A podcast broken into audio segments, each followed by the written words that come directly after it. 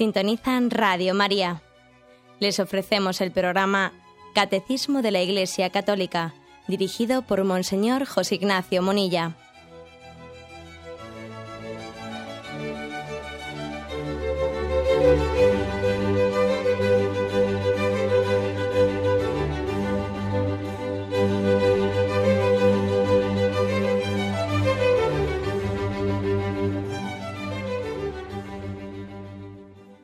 Cordial saludo a todos los oyentes de Radio María. Un día más, con la gracia del Señor, proseguimos el catecismo, el comentario del catecismo de nuestra Madre la Iglesia. En el comentario del séptimo mandamiento en el que nos encontramos, eh, pasamos de apartado, entramos en el apartado quinto, que tiene como título Justicia y solidaridad entre las naciones. Hago una pequeña descripción de cómo ha repartido pues, el, el, catecismo el contenido del séptimo mandamiento. Primero, destino universal y la propiedad privada de los bienes. Segundo, el respeto de las personas y de sus bienes. Tercero, la doctrina social de la Iglesia. Cuarto, actividad económica y la justicia social. Quinto, que comenzamos hoy, justicia y solidaridad entre las naciones es a partir del punto 2437. Dice así, en el plano internacional, la desigualdad de los recursos y de los medios económicos es tal que crea entre las naciones un verdadero abismo. Por un lado están los que poseen y desarrollan los medios de crecimiento y por otro los que acumulan deudas. ¿Eh? Por lo tanto, veis que es una, un punto que hace una constatación, ¿eh? una constatación que es dura, que es tremenda. La Iglesia, la Iglesia dentro de también de, ese ver, juzgar y actuar, que, al que nos hacíamos referencia, ¿no? que también está como incluido un poco en el método este de la doctrina social de la Iglesia, eh, llama la atención sobre un grave pecado, un grave pecado que clama al cielo. Las graves desigualdades entre las naciones en su desarrollo. Dios no es que nos haya creado, Dios no pretende, ¿no? Yo creo que tampoco no es el ideal nuestro el que todos tengamos una especie de igualitarismo entre nosotros, no, somos distintos a nivel de culturas y, nuestras culturas también son tan diferentes que el desarrollo económico no tiene por qué expresarse de, igual modo en todos los lugares. ¿eh? Las culturas también configuran mucho qué, tipo de desarrollo económico puede haber en un lugar y en otro. ¿no? Pero una cosa es que la cultura matice, ¿no? o conforme o de, o de formas determinadas de expresarse en el desarrollo, y otra cosa es que haya subdesarrollos que, pues, que estén, sean diametralmente contrarios a la dignidad humana. ¿eh?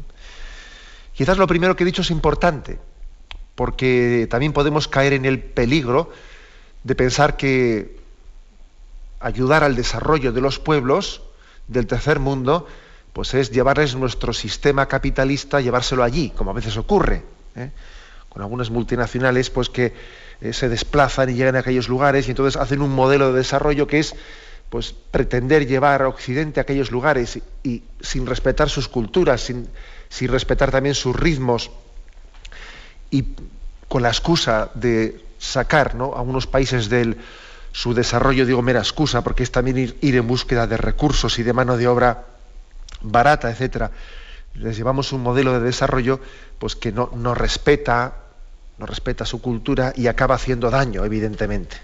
Eh, cuando, a un, cuando a un país pobre se le da un dinero fácil, un dinero fácil y no se le ha, no se le ha permitido que él que él mismo sea protagonista de él, que él crezca de una manera armónica con sus valores, fácilmente estamos acabando con su, eh, con su propia cultura. Y se están, se están ocurre en muchos lugares, creo que aquí también lo, comenté, como en algunas tribus aborígenes australianas a las que se les ha pretendido introducir un tipo de, de desarrollo plenamente occidental y capitalista, se les ha hecho un daño moral tremendo. Y ese desarrollo, eh, digamos, eh, extrapolado, llevado allí de una manera artificial, ha hecho un mal moral tremendo y, ha provocado unos índices de alcoholismo y de, de, degradación tremenda. ¿eh? Por lo tanto, cuando hablamos de, cuando denunciamos las desigualdades, no es que pretendamos decir que nuestro modelo de desarrollo occidental tenga que ser llevado allí, no, no nos referimos a eso. Pero es evidente, es evidente que clama al cielo las, graves, diferencias que existen y que hay unos subdesarrollos que son, como digo, frontalmente contrarios a, a la dignidad del hombre. Para hacer esta afirmación, aquí habla el catecismo de un abismo. Hay un abismo entre las naciones. Además, entrecomilla la palabra abismo. La entrecomilla y cita una encíclica de Juan Pablo II, Solicitudo Rei Socialis. Es una encíclica que el Papa Juan Pablo II publicó en el año 1987 con motivo del 20 del vigésimo aniversario de la Populorum Progressio. Una encíclica que era de, del Papa Pablo VI. Bueno, pues como hemos hablado ya de lo que es el cuerpo doctrinal de la doctrina social de la Iglesia, etcétera, he aquí también otra encíclica más que hoy también presentamos y que vamos a, a introducir en la explicación de estos temas del séptimo mandamiento. Se cita la solicitud de redes sociales en número 14. Como veis, es un punto este, vais a verlo, que denuncia las gravísimas desigualdades entre las naciones. Dice, la primera constatación negativa que se debe hacer es la persistencia y a veces el alargamiento del abismo entre las áreas del llamado norte desarrollado y la del sur en vías de desarrollo. ¿Mm? Dice, no únicamente persiste, sino que en, en áreas determinadas por lo menos todavía se alarga más el abismo. Se alarga más el abismo. Cada vez hay más distancia, ¿no? Dice la encíclica, esta terminología geográfica, eso del norte y el sur, esta terminología geográfica es sólo indicativa, pues no se puede ignorar que las fronteras de la riqueza y de la pobreza atraviesan en su interior las mismas sociedades, tanto desarrolladas como en vías de desarrollo. Bueno, eso es evidente, ¿eh? no, no, estamos hablando de que hasta aquí llega eh, los países ricos, hasta aquí, dentro de nuestra propia sociedad desarrollada también ¿eh? existe un tercer mundo entre nosotros, que le hemos venido a llamar cuarto mundo, y está dentro de nuestras fronteras. Pero bueno, también digamos que, aunque sea una terminología un tanto impropia, sirve para hacer esta denuncia, ¿no? Continúa la encíclica.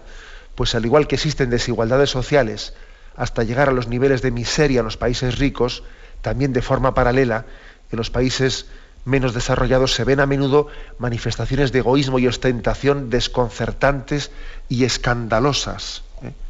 que existen en, aquellos lugares y sin duda alguna pues uno de los motivos principales de la pobreza del, del tercer mundo pues es también la corrupción pues algunos dicen que es principalmente la corrupción, aunque siempre las causas son complejas, ¿no? pero la corrupción en el tercer mundo, el hecho de que también allí existan fortunas escandalosas, haciendo ostentación de ellas, pues es algo terrible también. ¿no?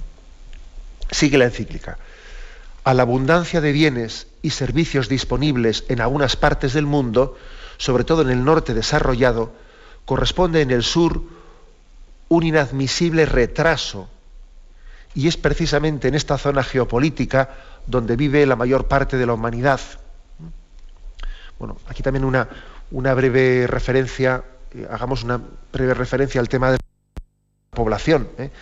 Decir que en este momento, pues la población mundial, pues más o menos está en torno a 6.000, cerca de 6.800 millones de habitantes, ¿eh? pero que ciertamente la distribución de la población es muy, muy dispar, ¿eh? es muy distinta, ¿no? Y que más o menos hay 40 habitantes por kilómetro cuadrado, pero vamos, con unas densidades muy distintas, ¿no?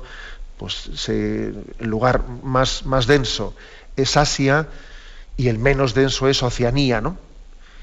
Y existen, hay que decir que la población está muy concentrada en las costas, ¿eh? en las costas, y, y otros lugares están, están muy, muy despoblados. Los grandes focos de, concentración, pues eh, en primer lugar, eh, el mayor se encuentra en Asia Oriental, en torno a, Japón, a Corea, al este de China, donde está casi la cuarta parte de la población mundial. ¿eh? El segundo foco se suele hablar en, Asia meridional, en torno a India, Indonesia, Bangladesh, Pakistán. El tercer poco, eh, perdón, foco pues está en, Europa, ¿eh? donde nosotros vivimos, ¿no? Y hay que decir también que un cuarto foco se localiza pues, en América del Norte. ¿no? Estas son las zonas más, más pobladas. Posiblemente pueda, pueda influir para la pobreza en el mundo una distribución muy desigual de la población.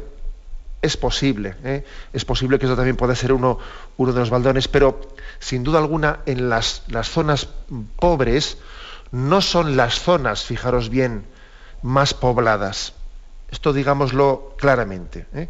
No es verdad eso de que a más población, más pobreza. No es verdad. De hecho, África, pues que sin duda alguna es eh, uno de los lugares más pobres del mundo, África tiene una densidad eh, muy inferior eh, al promedio de la población mundial. En África hay una densidad de unos 26 habitantes por, por kilómetro cuadrado. Y en Europa hay 73. O sea que no es cierto eso de que la causa de la pobreza esté en la gran población, no es verdad además también eh, hay que decir que, la, que hoy en día las migraciones están buscando las zonas más desarrolladas, con lo cual todavía se van despoblando más las zonas más pobres.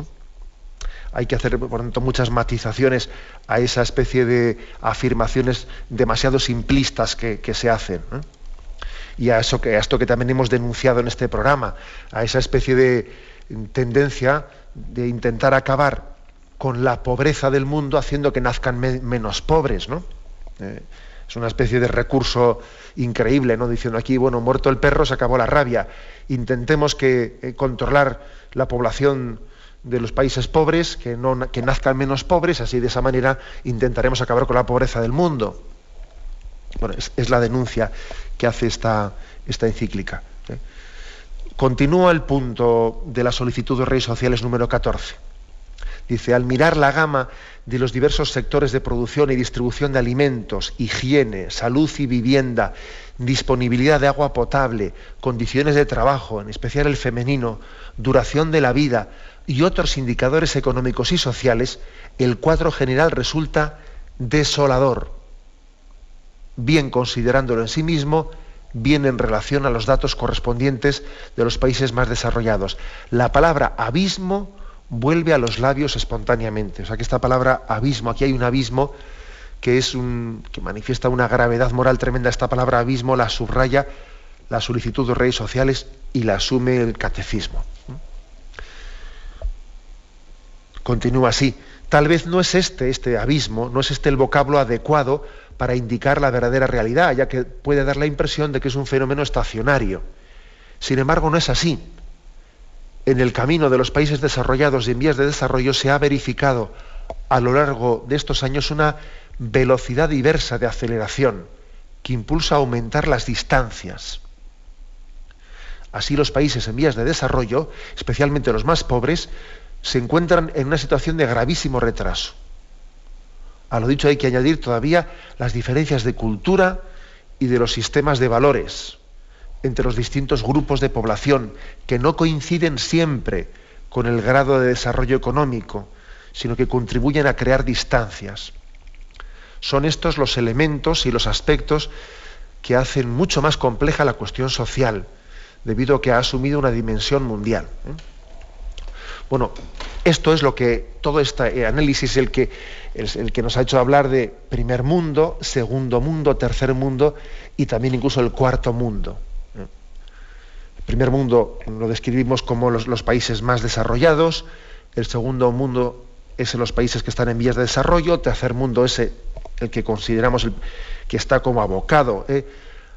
a, ese infradesarrollo, y el cuarto mundo es el que nosotros estamos construyendo dentro de la frontera del primer mundo, la pobreza que vive enquistada dentro de nosotros. Expresiones, dice la solicitud de redes sociales que no pretenden clasificar ¿eh? todos los países, pero que son significativas. ¿no? Son significativas sobre todo de la, de la falta de unidad del género humano. ¿eh? El, género humano tiene una unidad, ¿eh? no, no, una uniformidad. No tenemos, he dicho al principio que no pretendemos poner como modelo el igualitarismo, pero sí una unidad de dignidad del género humano. Y esta terminología, por encima de su valor más o menos objetivo, esto de primer mundo, segundo mundo, tercer mundo, esconde, o sea, desenmascara, pues que hay un problema moral muy, muy grave, del cual la Iglesia tiene que hacerse eco. ¿Por qué? Porque la Iglesia es sacramento o signo o instrumento de unidad de todo el género humano. La Iglesia está llamada precisamente por ser católica, por ser universal. ¿eh? La Iglesia remarca muchísimo, tiene que remarcar la igual dignidad de todos los seres. ¿no? Y si la Iglesia es instrumento de unidad del género humano, pues lógicamente no se puede conformar con que estemos configurando un mundo dividido en primero, segundo, tercero y cuarto mundo. ¿eh? Y viene y realiza una denuncia con toda su fuerza, con, mm, recurriendo también a la palabra de Dios y entendiendo que esto que ocurre en el mundo escandaliza, ¿eh? escandaliza el corazón de Dios, que clama y quiere que a través de los profetas se despierten las conciencias dormidas. Tenemos un momento de reflexión, continuamos enseguida.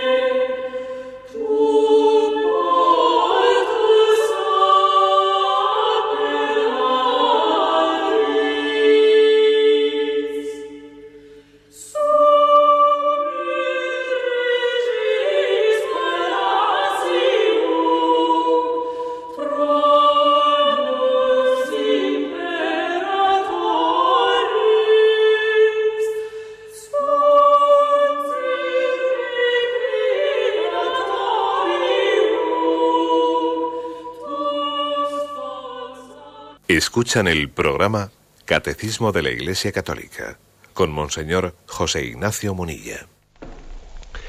Continuamos con el punto, pasamos al punto 2438, dentro de este apartado que hoy hemos inaugurado, Justicia y Solidaridad entre las Naciones. Dice así, diversas causas de naturaleza religiosa, política, económica y financiera hacen hoy a la cuestión social una dimensión mundial nos quedamos aquí para entender un poco por qué se utiliza esta palabra de la dimensión mundial.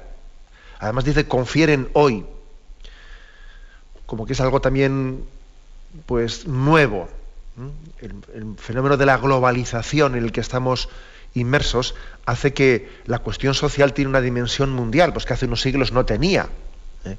Hace unos siglos era muy difícil, o sea, era imposible, no era real pedirle a un, a un cristiano que viviese en España que, asumiese la corresponsabilidad de la pobreza en el tercer mundo. Porque dice, bueno, bueno, pero si es que eh, pues alguien del siglo XVI, primero que no tenía ni conciencia de, de qué era eso del tercer mundo. Y además era muy difícil hacerle entender, además es que no, era verdad, en aquel momento no era así. Pues un, pues un cristiano que viviese en España en el siglo de oro, difícilmente él podría ser corresponsable de lo que ocurriese en África Quizás comenzaba a ser lo que ocurriese en, Hispanoamérica, etcétera, pero, no tenía el mundo todavía esa globalidad. Sin embargo, esto eh, en esta er, era actual es así. Dice, la, cuestión social tiene hoy una dimensión mundial. Se cita el punto 9 de la encíclica Solicitud de Reyes Sociales, encíclica que, hemos presentado hace un rato. Bueno, pues mm, es una encíclica, como he dicho, escrita en el aniversario de la Populorum Progressio de Pablo VI. Eh, y en este punto 9, para explicar qué es esto de la dimensión mundial, Juan Pablo II, citando aquella encíclica de Pablo VI, dice que al declarar que la cuestión social ha adquirido una dimensión mundial, se propone ante todo señalar un hecho moral que tiene su fundamento en el análisis objetivo de la realidad. Cada uno debe tomar conciencia de este hecho precisamente porque interpela directamente a la conciencia. La novedad de la encíclica no consiste tanto en la, afirmación de carácter histórico sobre la universalidad de la cuestión social, de la globalización, sino la novedad es la valoración moral, que hay una responsabilidad ¿eh? de la gestión pública y los ciudadanos de los países ricos, individualmente considerados y sobre todo si somos cristianos, eh, afirma la encíclica que tenemos una obligación moral según nuestros grados de responsabilidades, ¿no? que no todo el mundo tendrá el, mismo, pero todos tenemos una obligación moral de tomar en consideración en las decisiones personales pues esta relación universal que tenemos con los demás. Esto es a lo que yo me refería que esto es nuevo, que, en el siglo XIV y XIII un cristiano no tenía esta obligación moral que tenemos nosotros hoy tenemos que tomar conciencia de la parte de corresponsabilidad que tenemos en el subdesarrollo de tantos miles de hombres. ¿Mm? Eh, hablaba, por lo tanto, entonces Pablo VI de la, del deber de solidaridad ¿Mm? con el tercer mundo. Continuamos leyendo este punto del catecismo que hoy comentamos. ¿eh? Es necesaria la solidaridad entre las naciones, cuyas políticas ya son interdependientes. Es todavía más indispensable cuando se trata de acabar con los mecanismos perversos que obstaculizan el desarrollo de los países menos avanzados. ¿eh? Bueno, nos quedamos aquí y, lo comentamos, porque también se vuelve a citar otros dos puntos de la solicitud Rey Socialis, diciendo que, bueno, vamos a ver que hay dos cosas. Primero, que las políticas hoy en día son interdependientes. ¿eh?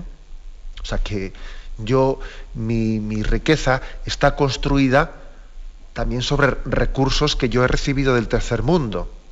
Es así. ¿eh? O sea, yo, el hecho de mi bienestar, mi bienestar depende de otras naciones. Y el hecho de que hoy en día cualquier cosa, ¿no? Cualquier cosa que, estemos utilizando enseguida pone Made in China, etcétera, nos hace caer en cuenta de eso. ¿eh? Bueno, pues esto mm, nos hace, nos hace referencia a nuestro deber moral y dice que existe una, una obligación de acabar con mecanismos perversos. ¿eh? ¿Qué son estos mecanismos perversos? Bueno, pues citamos dos, mm, dos puntos de la solicitud de redes sociales. El número 17. ¿eh? Intentamos ver ahora qué mecanismos perversos son los que pueden estar haciendo un daño tremendo, eh, todavía pueden estar abriendo más el abismo entre las naciones. Dice así. A pesar de que la sociedad mundial ofrezca aspectos fragmentarios expresados con los nombres de primero, segundo, tercero y cuarto mundo, permanece más profunda su interdependencia, la cual cuando se separa de las exigencias éticas tiene consecuencias funestas para los más débiles. Más aún esta interdependencia, por una especie de dinámica interior y bajo el empuje de mecanismos que no pueden dejar de ser calificados como perversos, provoca efectos negativos hasta en los países ricos, precisamente donde estos países se encuentran, aunque en menor medida, las manifestaciones más específicas del subdesarrollo, o sea que también entre nosotros ¿eh? estos mecanismos perversos se dejan notar. ¿no? Continúa, de suerte que debería ser una cosa sabida que el desarrollo o se convierte en un hecho común o sufre un proceso de retroceso, aún en las zonas marcadas por el constante progreso. Fenómeno este particularmente indicador de la naturaleza del auténtico desarrollo. O participan de él todas las naciones del mundo o no será tal ciertamente. ¿Eh? Esta es una convicción que tenemos. Nosotros creemos en el bien común. Creemos en el bien común. No creemos en esa tentación, en ese engaño, que es esa dialéctica falsa de que si yo soy más, eh, más rico, eh, pues evidentemente otro necesita ser más pobre. No creemos en esa dialéctica. En el fondo es ese es un planteamiento a corto plazo, pero el planteamiento a corto plazo está sembrando, está sembrando unos problemas que luego van a volver contra ti. Es como quien lanza una piedra arriba que luego tarde o temprano te va a caer. Y lo que en principio parecía que era un provecho tuyo, que tú salías ganando, ¿no? Ganando en ese reparto, luego va a volver contra ti. O sea, no solo, no solo es inmoral la diferencia tan grande entre las naciones, ¿no? sino que además es que encima no es ni siquiera de práctica para nosotros. Aparte de inmoral, en el fondo, tarde o temprano, eso va a revertir contra nuestro bienestar. Continúa eh, esta afirmación de la solicitud de Rey Socialis, número 17. Entre los indicadores específicos del subdesarrollo que afectan de modo creciente también a los países desarrollados, hay particularmente, hay dos particularmente reveladores de una situación dramática. En primer lugar, la crisis de la vivienda. La atención hay que dirigirla a los millones de seres humanos carentes de una vivienda adecuada con el fin de despertar la conciencia de todos y de encontrar una solución a este grave problema. La falta de vivienda se verifica a nivel universal y se debe en parte al fenómeno creciente de una urbanización, ¿eh? pues al hecho de que se hayan desplazado millones, cientos de millones de personas a las zonas urbanizadas, dejando las zonas rurales mucho más despobladas. Esto ha creado un problema tremendo ¿no? de los niños que duermen en la calle, de tantísimas personas que, que no tienen el acceso a la más mínima vivienda. Hasta en los mismos pueblos más desarrollados eh, tenemos el triste espectáculo de las familias que se esfuerzan por sobrevivir eh, sin techo o con un techo tan precario que es como si no lo tuvieran. Digamos que la falta de vivienda es, eh, pues es un primer signo ¿no? que, está, que está desenmascarando estas grandes desigualdades. ¿eh? Damos un paso más. dentro de esta especie de mecanismos perversos, se nos da también la, se nos cita el número 45 de la solicitud de redes sociales. ¿eh? Dice, cuanto se ha dicho no se puede realizar sin la colaboración de todos, especialmente de la comunidad internacional, en el marco de una solidaridad que abarque a todos. Es de desear, por ejemplo, que las naciones de una misma área geográfica establezcan formas de cooperación que las hagan menos dependientes de productos más productores más poderosos. He aquí, por lo tanto, una especie de mecanismos perversos, ¿no? Mecanismos perversos que pueden ser que, que a una persona, perdón, que a una persona, que a un país le digamos, ¿no? Que, le estamos, que le vamos a ayudar ¿eh? para salir de su, su desarrollo, pero que lo hagamos de una manera en que la hagamos muy dependiente, muy dependiente de algo en, todos los sentidos, en el sentido político, en el sentido, etcétera.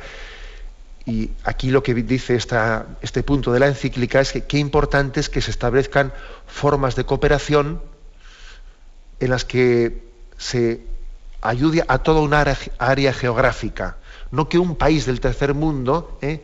esté dependiendo de, de, una especie de subvención concreta eh, pues que, salga de, un gobierno concreto occidental, que por lo tanto se le está haciendo, eh, ese, país va a tener que ponerse de rodillas, ¿no? De rodillas, pues para que de esa ayuda concreta de la cual va a depender, pues, pues pueda continuar en el futuro. Es un mecanismo perverso, dice aquí. Hay que, por lo tanto, promover áreas geográficas de desarrollo, que abran sus fronteras a productos de esa zona, continúo leyendo, que examinen la eventual complementariedad de los productos, que se asocien para la dotación de servicios, que cada uno por separado no sería capaz de promover, que extienda esa cooperación al sector monetario y financiero, es decir, crear áreas de desarrollo, no hacer a un país del, tercer mundo meramente dependiente ¿eh? pues de, la ayuda de una multinacional, o de lo que fuere, ¿no? Que si, cuando eso es así, cuando una multinacional pretende sacarle a un país de su desarrollo porque invierto en ella, y entonces el gobierno de ese país subdesarrollado se pone de rodillas delante de esa multinacional, le concede todo lo que pide, etcétera, etcétera, eh, pues es, un mecanismo perverso. damos un paso más. Dice, la interdependencia es ya una realidad en muchos de estos países. Reconocerla de manera que sea más activa representa una alternativa. Aquí, como veis, eh, la doctrina social de la Iglesia anima a que los países subdesarrollados, entre ellos también, creen áreas de desarrollo o mercados de comunicación entre ellos, que cuesta mucho, porque a veces son pueblos, pues, por ejemplo, en África, que, que no, tienen, ¿eh? no tienen esa cultura de, comunicación y de entre ellos. Los países en vías de desarrollo de una misma área geográfica, sobre todo los, comprendidos en la zona sur, pueden y deben construir nuevas organizaciones regionales, inspiradas en, criterios de igualdad, libertad y participación. Por lo tanto, la solidaridad universal eh, requiere como condición indispensable pues, el que se respete a esas naciones del tercer mundo y se incentiven eh, pues, estas iniciativas suyas de desarrollo. ¿eh? Se trata, pues, de, dice, de desenmascarar los mecanismos perversos en los que no les permitimos a estos países el, que ellos mismos sean protagonistas de su, de su desarrollo. Un momento de descanso y continuamos enseguida.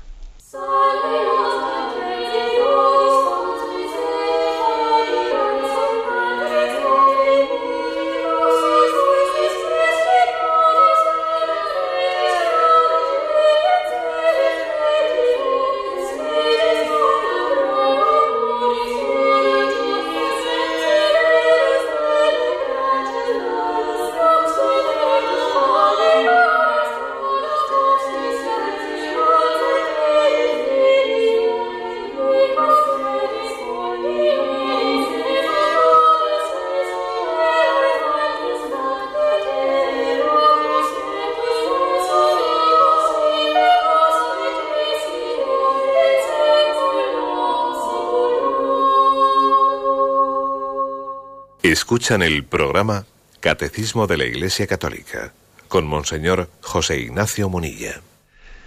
Continuamos en esta edición del Catecismo con el punto 2438 dentro del apartado Justicia y Solidaridad entre las Naciones. Habíamos quedado a la mitad de la lectura del punto 2438 y continúo donde lo habíamos dejado. Dice, es preciso, habíamos hablado de los mecanismos perversos que están provocando este abismo entre las naciones, y continúa, es preciso sustituir los sistemas financieros abusivos, sino usurarios, las relaciones comerciales inicuas entre las naciones, la carrera de armamentos por un esfuerzo común para movilizar los recursos hacia objetivos de desarrollo moral, cultural y económico, redefiniendo las prioridades y las escalas de valores. Entonces aquí, después de haber denunciado los mecanismos perversos, ahora ya afirma unas cuantas eh, pues, cosas concretas que son necesarias pues, eh, ser abordadas para poder cambiar de raíz este problema. Que lógicamente no se trata, es imposible eh, pues poder dar la vuelta a una situación así meramente pues poniendo parches, ¿no? Y dice, aquí hay que cambiar situaciones estructurales. Lo primero dice, sustituir los sistemas financieros abusivos, propios de usureros, dice aquí, usurarios, ¿eh? propios de usureros, sistemas financieros abusivos, bueno, que, existen y que por lo tanto eh, pues hay países que dedican todo ¿eh? su producto, todo su presupuesto a pagar, a pagar intereses, ¿no? Y están totalmente hipotecados por ello. Entonces, existen, por lo tanto, la posibilidad de desarrollo en ese caso es, inexistente. ¿no?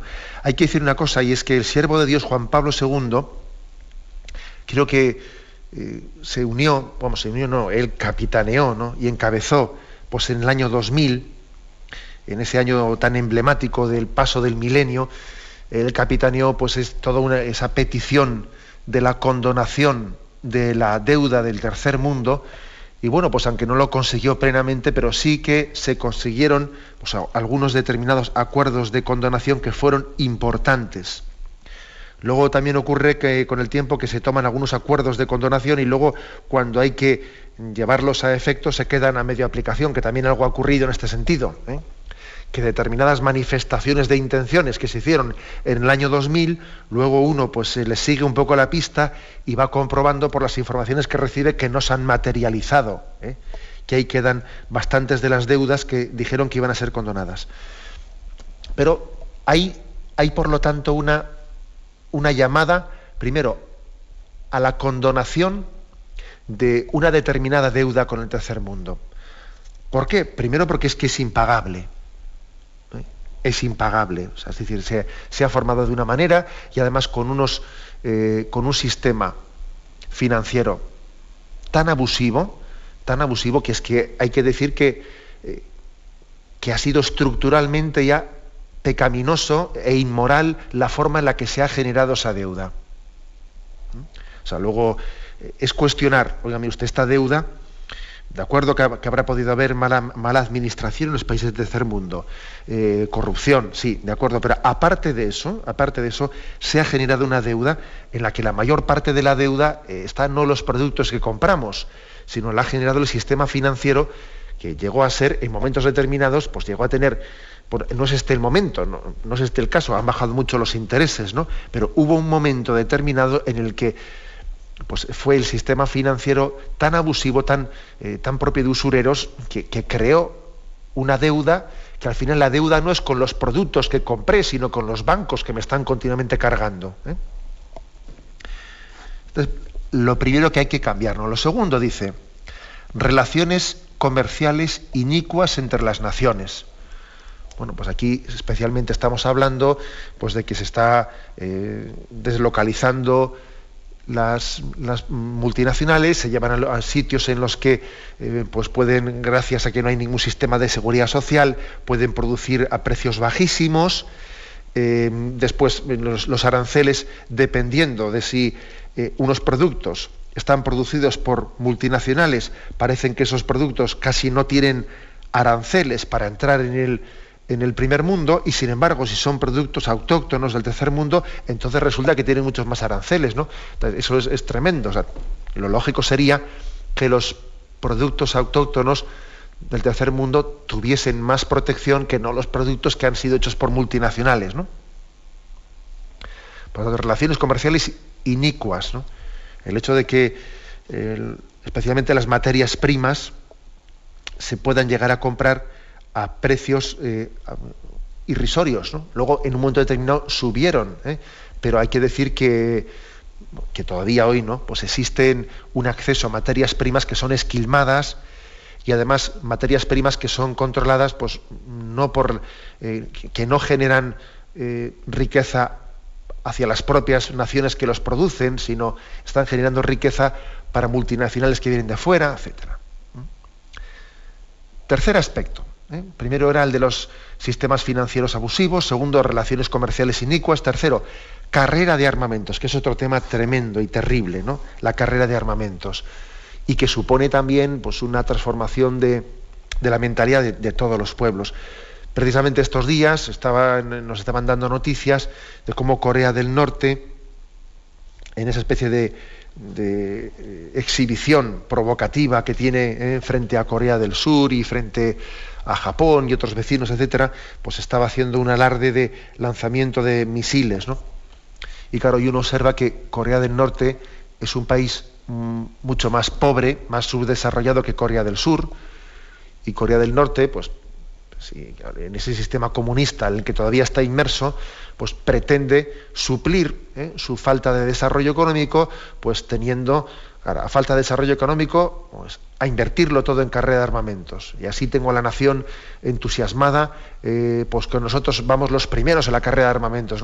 Es como si fuese la única medalla que el presidente de un país comunista se puede poner en su solapa, ¿no? La de decir, yo voy ganando la carrera de armamentos a Corea del Sur. Pero hombre, pero si, en todo lo demás la nación está empobrecida y si, si resulta que tu única corona de gloria es que es que mientras que la población está en el subdesarrollo, resulta que nosotros estamos los primeros en la carrera de armamento, pero qué corona de gloria es esa, ¿no? Esos misiles que han sido lanzados y la comunidad eh, internacional, pues y la ONU también ha, lanzado un comunicado de denuncia, hay que decir que cada misil lanzado por Corea del Norte, más o menos tiene un coste de 1.750 millones de euros. Es tremendo. Sí, pero bueno, pero en una nación pobre, ¿cómo, ¿cómo, pueden ser capaces de gastarse ese dinero para hacer unas pruebas? Para hacer unas pruebas de 1.750 millones de euros. Entonces, eh, como veis, aquí hay un, un pecado social, un pecado muy grave. ¿no? La carrera de armamentos es uno de los escándalos más graves que ocurren. ¿no? Y hay que decir que, claro, que, existen, eh, existen connivencias muy grandes. Porque, claro, ese tipo de misiles se compran y con tecnología eh, pues, occidental. Y aquí hay empresas pues, que están viviendo gracias a que hay países del tercer mundo que mantienen esas carreras armamentísticas, ¿no? Todavía, por desgracia, a pesar de que, bueno, yo creo que el mundo pudo avanzar mucho cuando esa, esa guerra fría entre Estados Unidos y Rusia, pues llegó a su fin, pero no seamos ingenuos, todavía vemos como de vez en cuando vuelven a surgir las grandes fricciones entre Estados Unidos y Rusia sobre los sistemas de, defensa antimisiles, etcétera, desplegados en torno a Polonia, etcétera. Es decir, es un tema que no está concluido. Y aunque es verdad que se tomaron algunos acuerdos internacionales importantes, todavía en estos momentos las cifras las cifras del gasto armamentístico son escandalosas y están mucho más allá, por supuesto, de lo que es el gasto necesario para una legítima defensa. No cabe duda de que, de que ese, una pequeña parte, una pequeña parte del gasto armamentístico destinada de una manera equilibrada y correcta al desarrollo del tercer mundo hubiese sido más que suficiente. Pero bueno, hay que decir que no se trata de que de que los países del tercer mundo, ellos, ¿eh? ellos no sean responsables de esto. No, no, los gobiernos ¿eh? también. ¿eh? Aquí todos tenemos nuestra parte de culpa. Los gobiernos de los países del tercer mundo son mm, muy culpables y corresponsables en esto. Haciendo gastar recursos que no tienen, he puesto el caso de Corea del Norte, etcétera, en ese tipo de gastos. Carrera de armamentos, mm, dice, dice esfuerzo común para movilizar recursos hacia objetivos de desarrollo moral, cultural y económico, es decir, fijaros bien, dentro de las cosas concretas que señala el catecismo para salir de estos mecanismos perversos, primero dice, hay que cambiar los sistemas financieros. Segundo, relaciones comerciales que tienen que ser hechas en justicia. Tercero, carrera de armamentos. Y cuarto dice, fijaros, dice, hay que movilizar recursos para el desarrollo moral y cultural. Y es curioso que, la doctrina social, cuando está hablando de este abismo que separa al primer mundo, al tercer mundo, después de haber hablado de, la carrera de armamentos y sistemas financieros, de repente ahora habla de que hay que ayudar a los pueblos a su desarrollo moral y cultural. Y dice, bueno, esto no es otro tema distinto. No, no, es el mismo tema. Es el mismo tema. O sea, no se puede no se puede desarrollar un pueblo económicamente si no se le ayuda a desarrollarse cultural y moralmente. ¿Eh? Si pretendemos que, como decía al principio del programa, si pretendemos que eh, desarrollar a un pueblo sea transmitirle una mentalidad nuestra occidental eh, plenamente eh, capitalista, propia de multinacionales, que ellos lo asuman plenamente, ¿no? Y que ellos asuman la, generación y la cultura de la Coca-Cola y la hagan suya. Y, es que les estamos condenando a meterse en una, en una espiral y en un modelo de desarrollo en el que van a salir perdiendo siempre. No les permitimos desarrollarse según su cultura, según su sensibilidad, etcétera. ¿eh?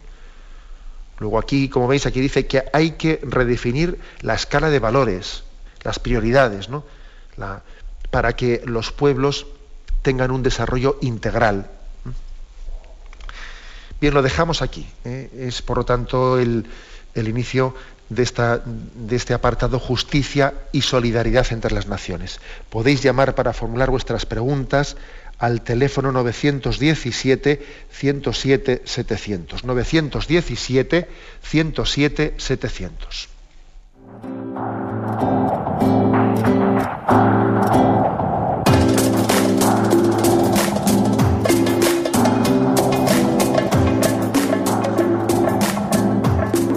Un cordial saludo a todos los oyentes de Radio María un día más, con la gracia del Señor, proseguimos el comentario del Catecismo de nuestra Madre la Iglesia.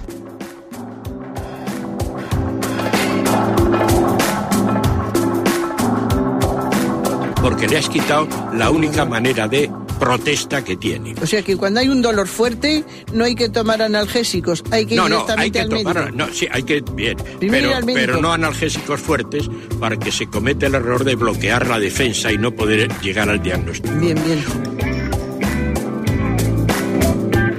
¿Le gustaría tener sus programas favoritos de Radio María para escuchar en cualquier momento? Llame y pídanos el programa que más le interesa en cualquiera de sus emisiones. Recogeremos su petición además de sus datos completos para hacer el envío. Solo necesita tener un lector de CD o DVD que reproduzca el formato de compresión digital MP3. Llame al 914-550-480 y atenderemos su petición encantados. Tome nota. 914-550-480. Radio María, más cerca de usted.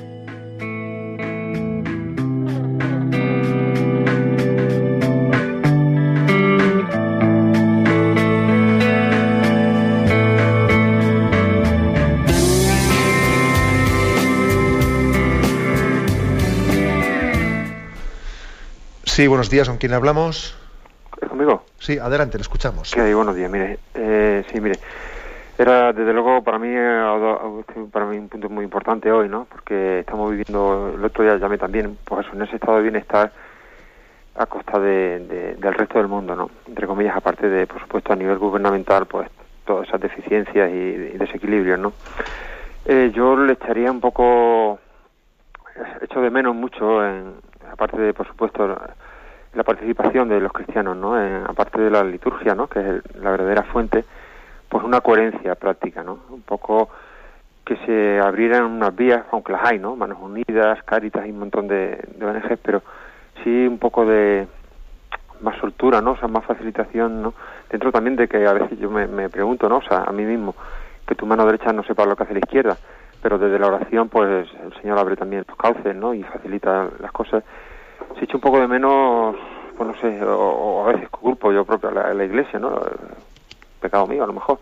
Pero de eso, ¿no? De que una lejanía, una- un, un espacio vacío, a veces, o por lo menos no, no visible, y pues me quejo a veces de, de mí mismo, de mi comunidad, ¿no? De falta de frutos, ¿no? Cuando tenemos como el ombligo nosotros mismos, de mucho haciendo a veces cosas prácticas sino que nos quitan demasiados escrúpulos de en fin, creo que me, espero que me haya entendido, ¿no? Me se explica mucho mejor. Pues yo creo que lo que el oyente plantea es la, la necesidad de que tiene que haber un equilibrio ¿eh? en la vivencia de nuestra fe. Yo creo que tiene especialmente tres dimensiones, ¿no? La dimensión de cultivar nuestra fe, que es la catequesis, ¿eh? que es la catequesis, que es un poco, por ejemplo, lo que hacemos ahora mismo. ¿eh? Por una parte está esa dimensión de cultivo de la fe, la catequesis que hace la Iglesia con adultos, con jóvenes y con niños. ¿no? Luego está la dimensión litúrgica, eh, que es la vivencia de esa fe, nuestra oración, en los sacramentos. ¿no? Y luego está la, la tercera dimensión, que las tres son inseparables, ¿no? que es esa dimensión caritativa de compromiso de justicia. Para nosotros caridad y justicia son dos cosas inseparables. ¿no? Y las tres dimensiones, la formación, la vivencia de la fe ¿eh? y el compromiso, vivencia me refiero pues, en los sacramentos y en la oración, formación, vivencia y compromiso, las tres dimensiones tienen que ir equilibradas. ¿eh? Y es que si una eh, se viviese muy desarrollada en detrimento de las otras, no habría un equilibrio. Hay que intentar que sea un triángulo equilátero. Las tres partes del triángulo tienen que ser proporcionadas, si no haríamos un pequeño monstruo. Alguien que, por ejemplo, que es que cultiva mucho, mucho su fe, que es un gran intelectual, sabe mucho de teología, pero luego no reza, mal asunto. O alguien que, que reza mucho, mucho sí, pero, pero luego no tiene una, un compromiso social por la justicia social en el mundo, mal asunto también. O sea, el este triángulo tiene que ser, tenemos que intentar que sea equilátero. ¿eh? La formación en la fe, la vivencia de la oración en los sacramentos y nuestra dimensión de compromiso solidario en la caridad. ¿no? Por eso yo creo que también lo que hace el oyente, eh, lo que ha dicho el oyente, nos es una llamada de atención para que cada uno se examine y vea, ¿puedo tener yo un cierto desequilibrio en la vivencia de estos tres, ¿eh? de estos tres aspectos, ¿no?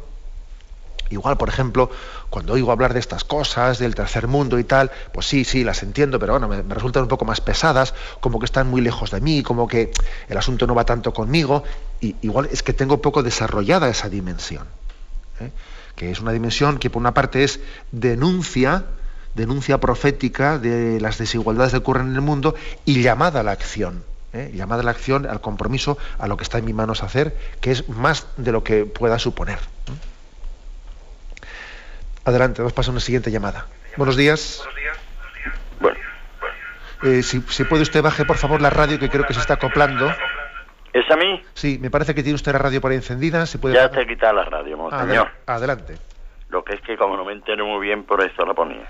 Mm, yo más que nadie tengo que pedir perdón porque sigo todos los programas de, de Radio María con la, la máxima atención, pues es lógico todo en vida del Espíritu Santo y si no sería una radio vacía. Pero me veo obligado, no sé, a expresar un pensamiento cuando dice usted el otro día que el sueldo de un director de banca era escandaloso, me parece que sí. Pero eso no me, no me, no me resinó, me resinó que dice usted que lo de los sueldos de los políticos era un chiste. y no lo entendí porque precisamente los sueldos de los políticos es lo que hacen que estemos tan agobiados los padres de familia para pagar los impuestos. Porque se han puesto unos sueldos, la hija de sabe, el otro, no quiero entrar en ninguno, entre todos, que a lo primero se pagaba a lo mejor 8.000 pesetas de impuestos y ahora se pagan 800.000. Y eso nació para los sueldos de, mi, de mis hijos. Yo, mis hijos viven todos, cada uno de, del trabajo que tenga en particular, eso es para los sueldos de los políticos. Y yo le ruego, monseñor, con todo el respeto del mundo, que no diga usted que existe los sueldos de los políticos, sino mm, una tragedia o una desgracia que tenemos que soportar porque estamos en el mundo para purificarnos y Dios manda que el sueldo de los políticos sea parte de nuestra purificación. De acuerdo. Bien, pues vamos a ver, yo le, explico un poco, vamos a ver. Eh, yo creo que tiene usted razón razón en lo siguiente. Es decir, es, es evidente que, que, entre los sueldos de los políticos y los de la empresa privada hay una diferencia muy grande. ¿eh? es decir, que, pues, por ejemplo, si estos políticos, un diputado, ¿eh? si un diputado cobra en España más o menos eh, 3.000 euros al mes o algo así, ¿no? O 3.000 y pico euros al mes o 4.000 euros al mes. ¿eh?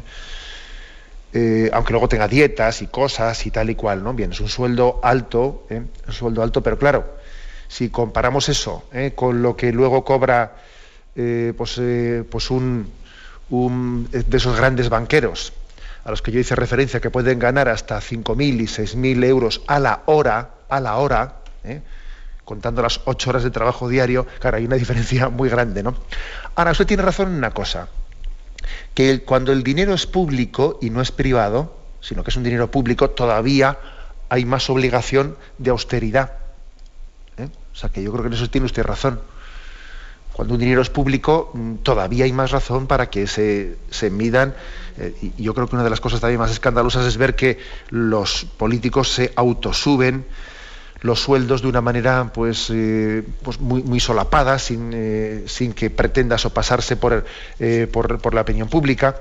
Y me parece que aunque los sueldos de los políticos, pues como digo, yo creo que no es que sean excesivamente altos el de un diputado, esos 4.000 euros, muchas veces lo más delicado no es eso, sino luego toda una serie de gastos complementarios de dietas, como por ejemplo hemos visto ahora en el Parlamento británico. O sea, resulta que el Parlamento británico se descubre en, un escándalo que desde, desde siempre, pues es que los diputados, y los diputados británicos pues tenían costumbre de pasar sus gastos allí hasta de vamos hasta saliendo en los medios de comunicación hasta el coste de, la, comida del perro y del gato que tengo en casa, ¿no? Y todo lo estoy metiendo como gastos al, Parlamento británico. O sea, yo posiblemente esos, esos, aspectos de falta de austeridad en los gastos complementarios sean, a mí me parece, los más reprochables ¿eh? en el mundo de la política, la falta de austeridad que a veces se hace a costa del erario público. No digamos nada ya la utilización de medios públicos para cosas personales, que también hemos visto alguna así últimamente. Eso de que uno vaya en un, en un avión ¿eh? en un avión público, en un avión del ejército, pues a un mitin de mi partido, ¿eh? o que yo esté utilizando pues para irme de ¿eh? pues no sé a, visitar a mi familia un medio público no, no es correcto. Posiblemente en estas cosas concretas se pueden cometer yo diría las mayores injusticias bien pero tenemos el tiempo cumplido. Me despido con la bendición de Dios todopoderoso Padre Hijo y Espíritu Santo. Alabado sea Jesucristo